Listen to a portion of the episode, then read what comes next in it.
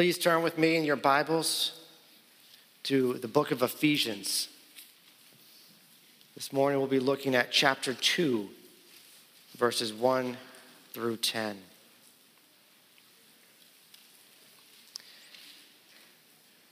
For those of you who have been here the last few weeks, you know that we've been going through the book of Ephesians. And chapter 1, Paul, before he even tells them why he's writing, before he even gets around to thanking God for them, he just explodes in praise.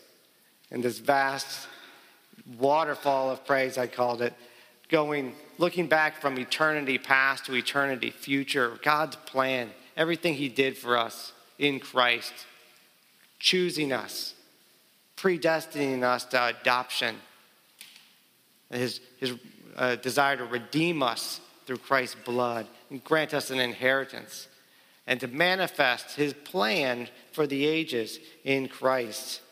It's a grand perspective. There couldn't be a grander view of the world uh, than what we see in chapter 1.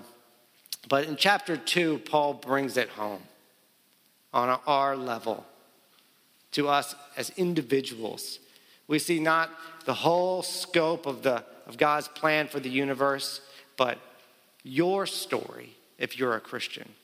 As an individual Christian, what you were before you knew God, what God did to save you, how he saved us, and his purpose in saving us. Along with this passage, we have one of the clearest descriptions in the whole Bible of what happens to us when we are saved. And there is something about it that's quite quite shocking. For sometimes when people are rescued from danger, they might not fully be aware of how near destruction they were, how great the danger was. So it is with Christians. This passage will reveal the truth about you, your, about your past, and it is grim. It's worse than we'd ever like to admit or ever could have imagined on our own. At the same time, it's also shocking to learn from Scripture how wonderful our new position is to which God has saved us. It's more wonderful and glorious than we ever dared hope. So, this passage will take us from hopelessness to glory. And it is only when we understand the depth of the first that we begin to understand the height of the second and how great a Savior we really have when we have Jesus Christ. Brothers and sisters, do you want to love the Lord Jesus more? Then listen to these words and consider again what a great Savior God has given us. This is God's word. And you were dead in the trespasses and sins in which you once walked, following the course of this world following the prince of the power of the air, the spirit that is now at work in the sons of disobedience, among whom we all once lived in the passions of our flesh, carrying out the desires of the body and the mind, and were by nature children of wrath, like the rest of mankind. But God, being rich in mercy, because of the great love with which he loved us. Even when we were dead in our trespasses, made us alive together with Christ. By grace you have been saved, and raised us up with him, and seated us with him in the heavenly places in Christ Jesus, so that in the coming ages he might show the immeasurable riches of his grace and kindness toward us in Christ Jesus. For by grace you have been saved through faith. And this is not your doing, it is the gift of God, not a result of works, so that no one may boast.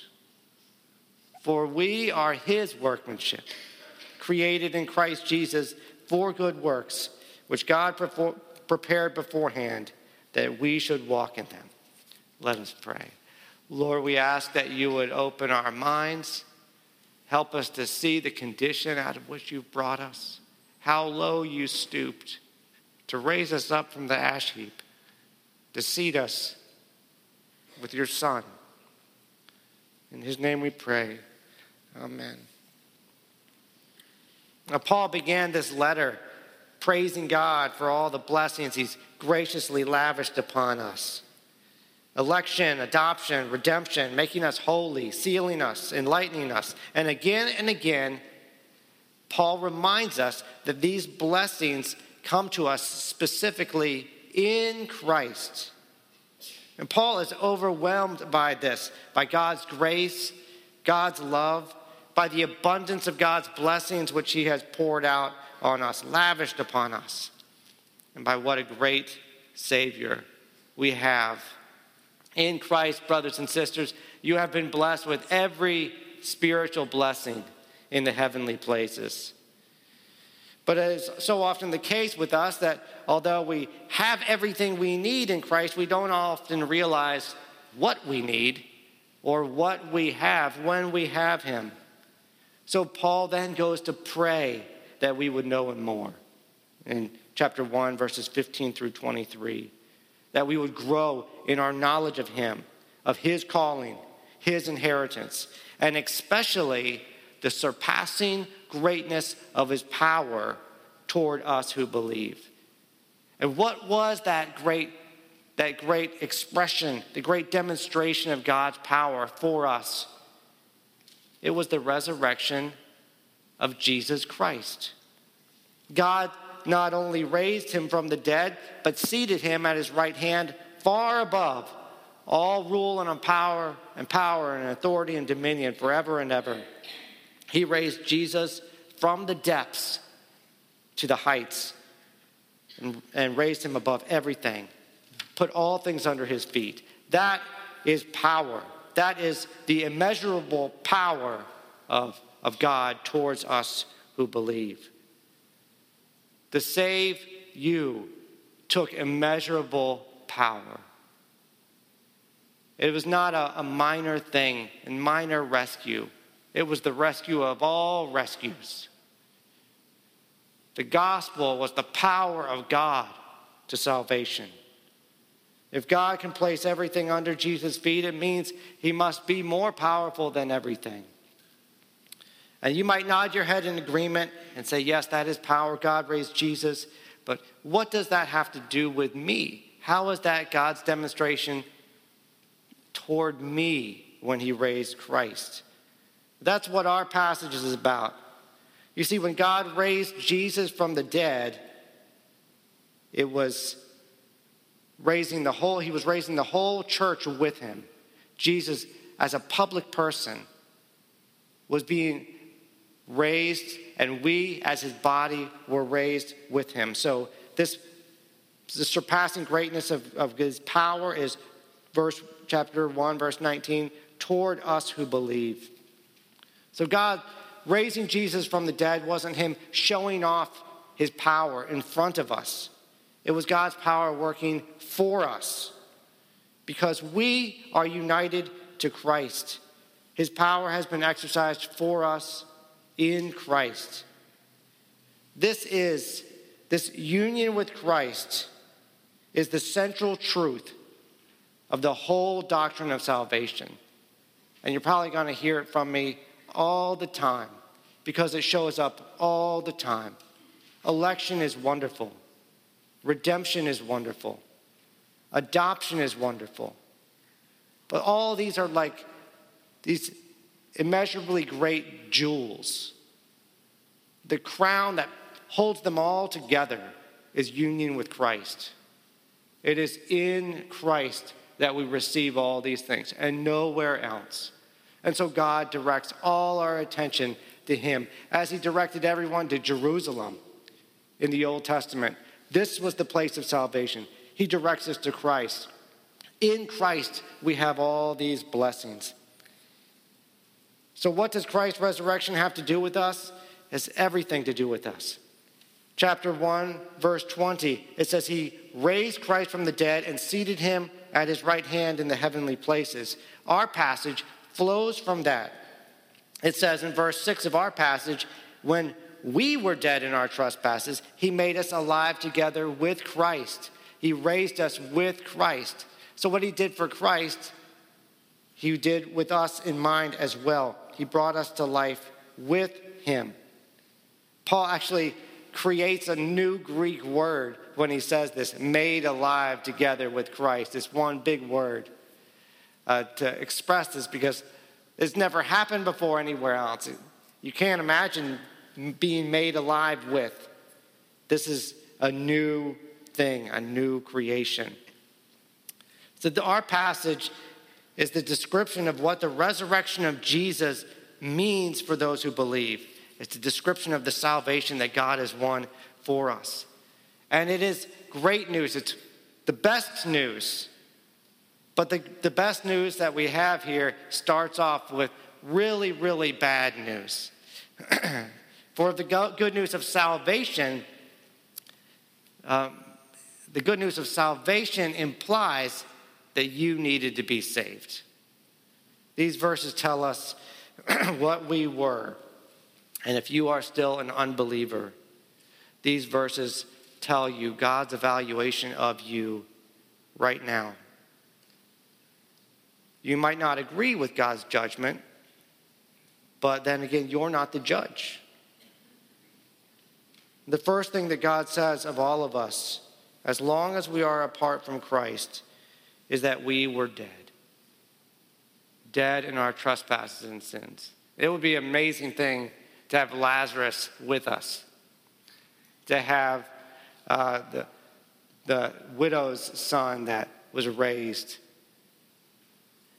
to have uh, Eutychus all together in a room sharing, talking about resurrection.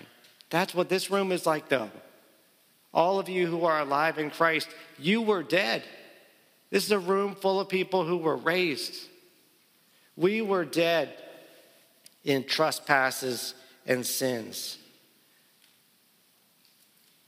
Not sick, but helpless, powerless, hopeless. Dead to anything good about God, dead in our relationship to Him, dead in sin.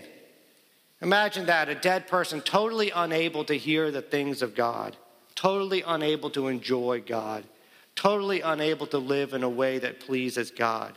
That is what we were. But if you hear this, obviously you're not physically dead.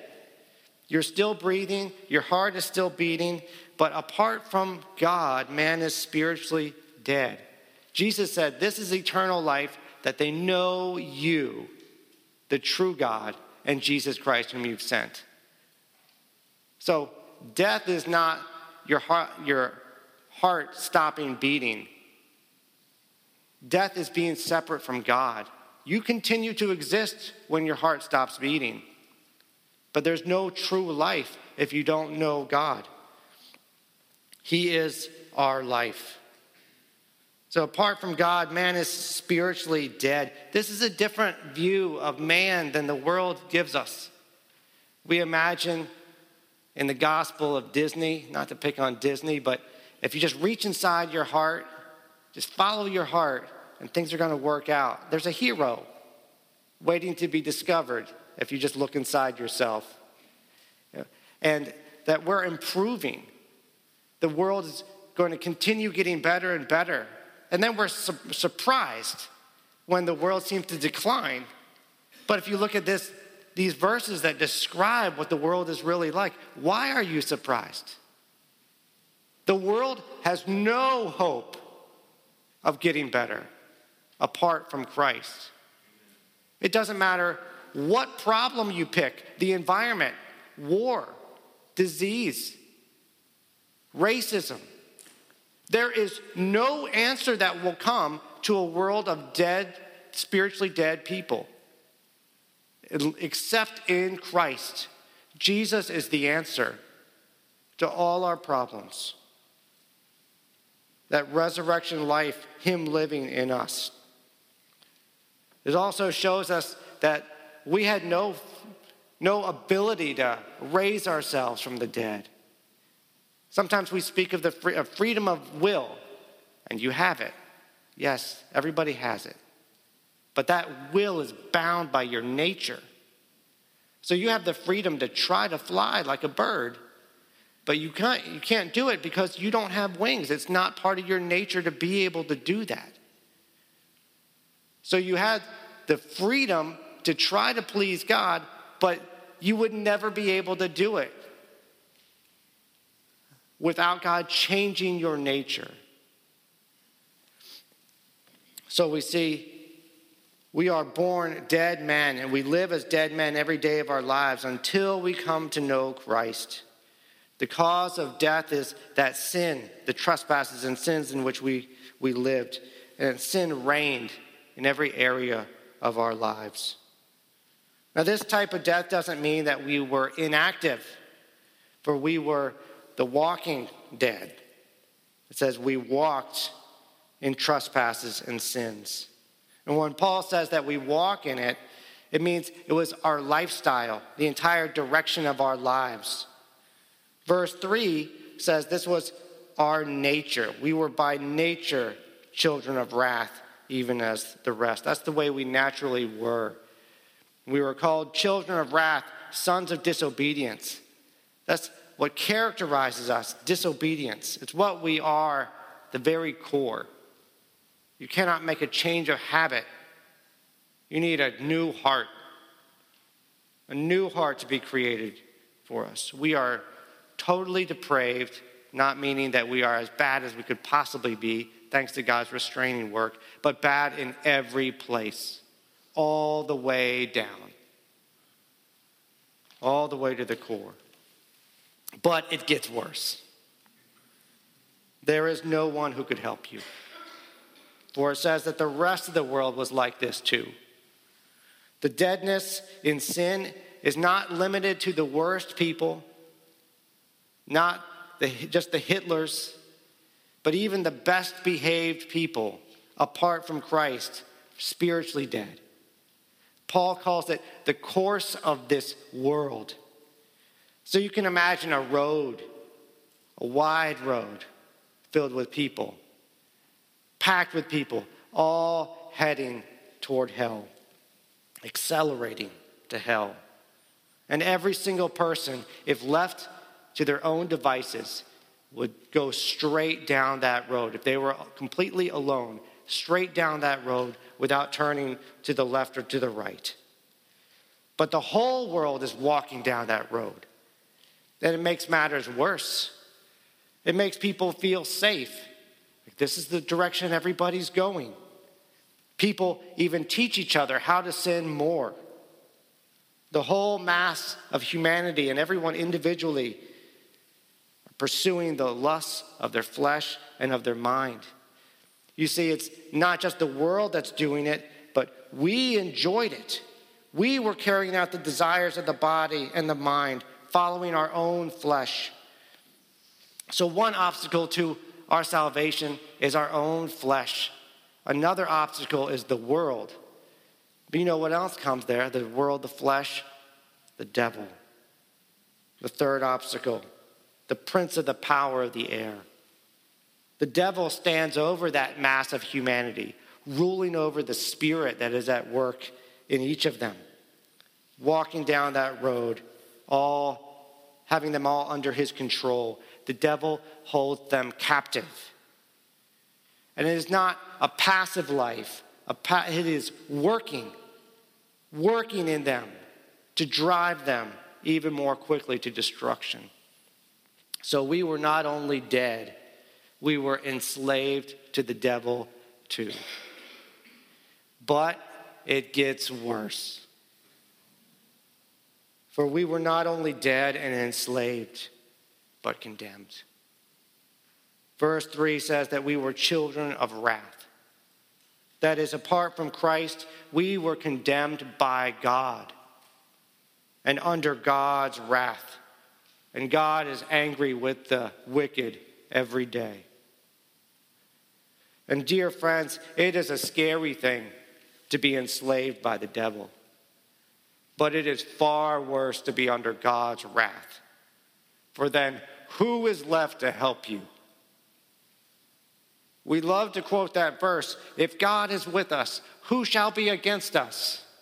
But if God is against you, it doesn't matter who is for you. There is no hope. That is our condition apart from God's saving work. What a pitiful condition. Dead in sin, enslaved by the devil, condemned by God. Brothers and sisters, remember, this is what you were. You see, we didn't need just a little help, a little medicine, a little more accountability. No, we needed nothing less than a miraculous divine rescue. We needed a great Savior. And, brothers and sisters, praise be to God, you have Him. We serve a God who can raise the dead. And those of you who are still lost in your sins, you can have him too. He offers himself to you, each one of you. Salvation is offered to you in Christ if you repent and rest in him for salvation. And you will find him to be the God who gives life to the dead and calls into existence the things that are not yet. For see, we were like that. We too were wallowing in sin, enslaved to the devil, rebelling against God. And yet, it says, here's the turning point God loved us. But God. That's what our passage says. We were by nature children of wrath, but God loved us. Why? Brothers and sisters, the answer to that question cannot be found in yourself, of course, not in your dead, rebelling, enslaved, condemned self. The answer is in God, simply because of His mercy and love. Verse 4 But God, being rich in mercy, because of his great love. Our salvation, you see, is all God's work. It's all by grace. We were by nature children of wrath, but God loved us. We were dead in sin, but God made us alive together with Christ. We were in a position of dishonor and shame but God seated us with Christ in the heavenly places. We were enslaved by the devil and on our way to hell, but God raised us with Christ. Brothers and sisters, isn't that incredible? That is the most amazing story ever told. And behind it all, the thing that makes this change is God's own character. It's who He is. The love of God is great love. The mercy of God is rich mercy. Because of His great love, being rich in mercy, His mercy is inexhaustibly rich. His love is inexpressibly great. And pardoning us from our sins alone would be amazing enough. But that's not all that God did for you. He didn't just pardon your crimes and send you away.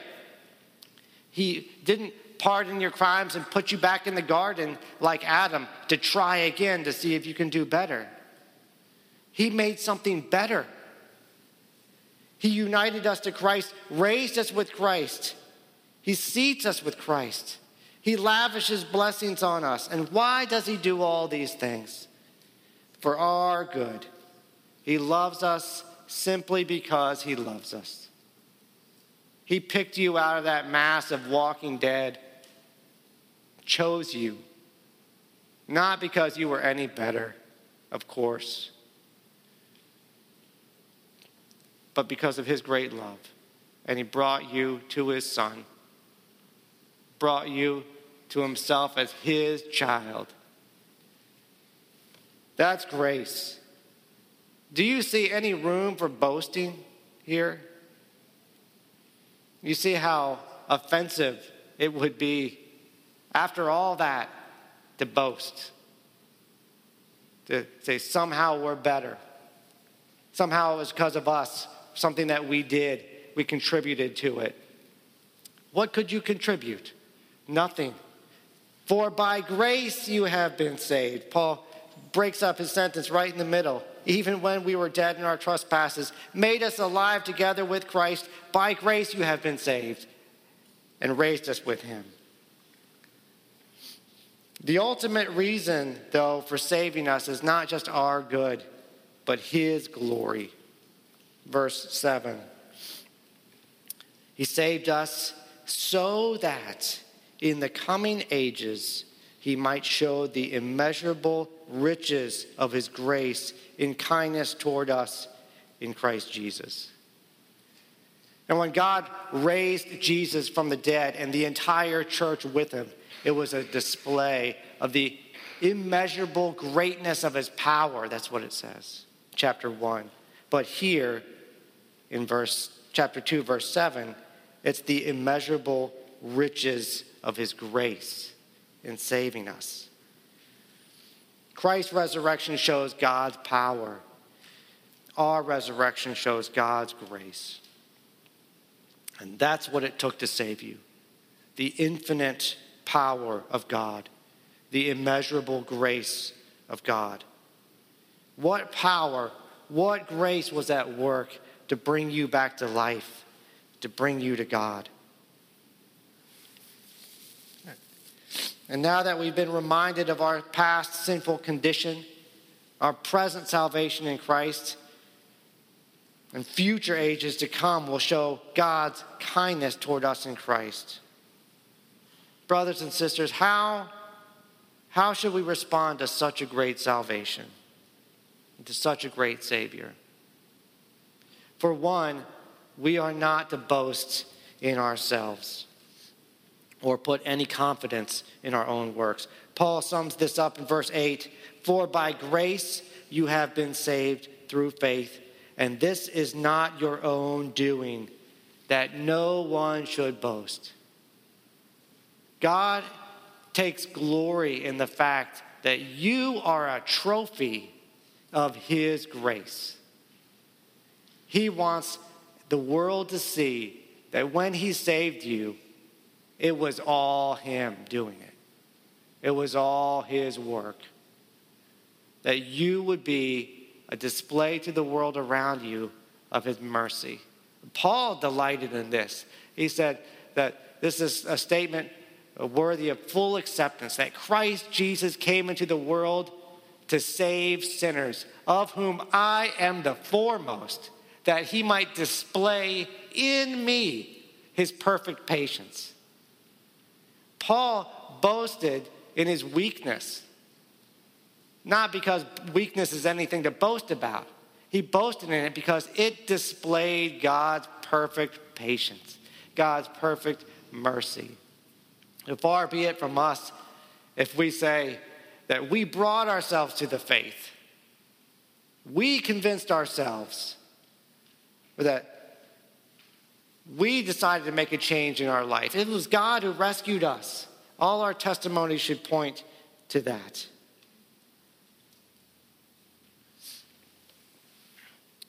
Paul sums all this up For by grace you have been saved through faith, and that not of yourselves. It is the gift of God, not as a result of works, that no one should boast. I don't think it can be written more clearly than that. Our salvation is God's work. Negatively, it's not a result of works. Positively, it is a gift of God. In a word, it is by grace. Our whole salvation, including our faith, was a gift that Christ purchased on the cross and then gave you.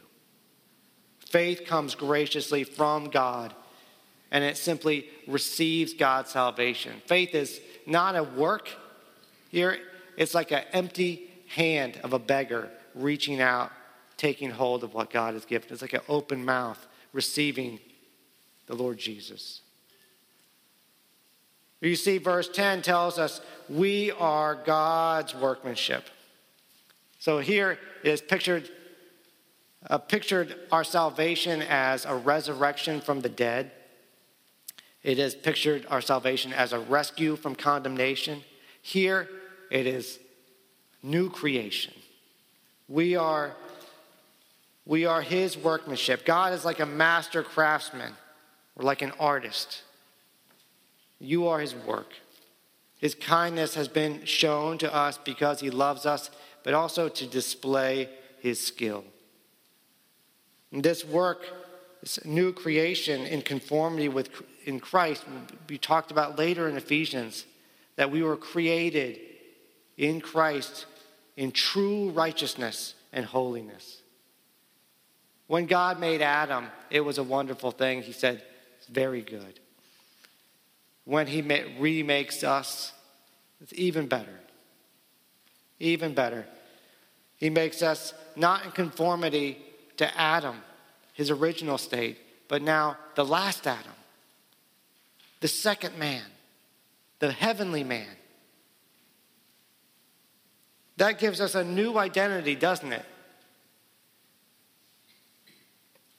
We see, first of all, that this was an act of creation, and you didn't do anything to create yourself, no more than you did something to resurrect yourself. It's all God's work. But also, it shows us great hope. Nothing to boast in this creation, but great hope for the future. God has an amazing plan for his church. It's this mystery that Paul will talk about in chapter 3. He's making us into something amazing. And the whole world, the whole universe, it's like that scaffolding that will fall away and reveal what he was doing in the church, what he was building the whole time. And all of this is to display the glory of the artist the the glory of the craftsman who has made us. Now, we reflect God by what we are, but we also reflect God by what we do. God had a plan for us when He chose to save us. He saved us for a great purpose. Just like when God made Adam, the world was without sin, He gave Adam a task fill the earth, to subdue it. Adam was to be God's image, his actions would also reflect God's image. He was God's workmanship. But this verse tells us that we are God's workmanship too, created in Christ Jesus for good works. That's an important point. We are not saved by works. That's very clear. For by grace you have been saved through faith, and this is not your own doing, is the gift of God, not a result of works. But we are created for good works. We are saved to glorify God with our works. Just like our Lord Jesus said, let your light shine before men in such a way that they may see your good works and glorify your Father who is in heaven. These good works, don't ever think that they earn that salvation. We are so tempted to always go back to think this. They are a result of it. Jesus said, Go and make disciples of all nations, baptizing them in the name of the Father, the Son, the Holy Spirit, and teaching them to observe everything I've commanded you. God wants us to live correctly. He wants us to live in a way that we most enjoy. And that way is His good works that He has made for us to walk in. Like Paul says the same thing here when he says that we should walk in good works. What a reversal this is. At the beginning of our passage, we were walking too, but we walked in trespasses and sins. At the end of it, we're walking in good works. At the beginning, we were dead. At the end of it, we are a new creation. God has given us a much better path for us to walk in. We are to walk in love. We are to walk in God's law. We are to walk humbly with our God.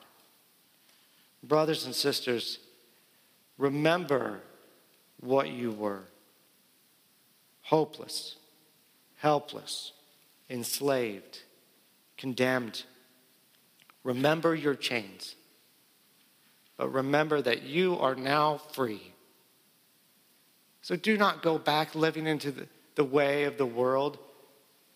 Do not feel bad if you live in a different way. Rejoice in that. Long that others would, would follow as well. Remember the great love with which God loved us. Remember how, when all hope was gone, a Savior was born. Remember how He lived. Remember how He loved. Remember how He suffered for you. We're called to remember it here when we partake of the Lord's Supper. Remember how He died to set you free. Remember that He was raised and exalted above every name. Remember that you were raised with him. You have a new identity. You are a new creation. And with that comes a new lifestyle. Remember, brothers and sisters, that all your enemies are under his feet, and the God of peace will soon crush Satan under your feet, too.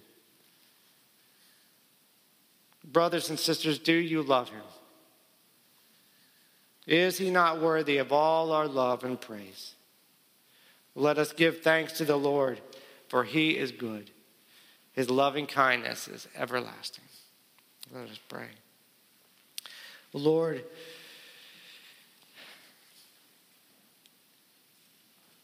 do not know how to thank you for what you've done for us. That we consider what we were, how high you raised us, how great you must be, how great your love must be.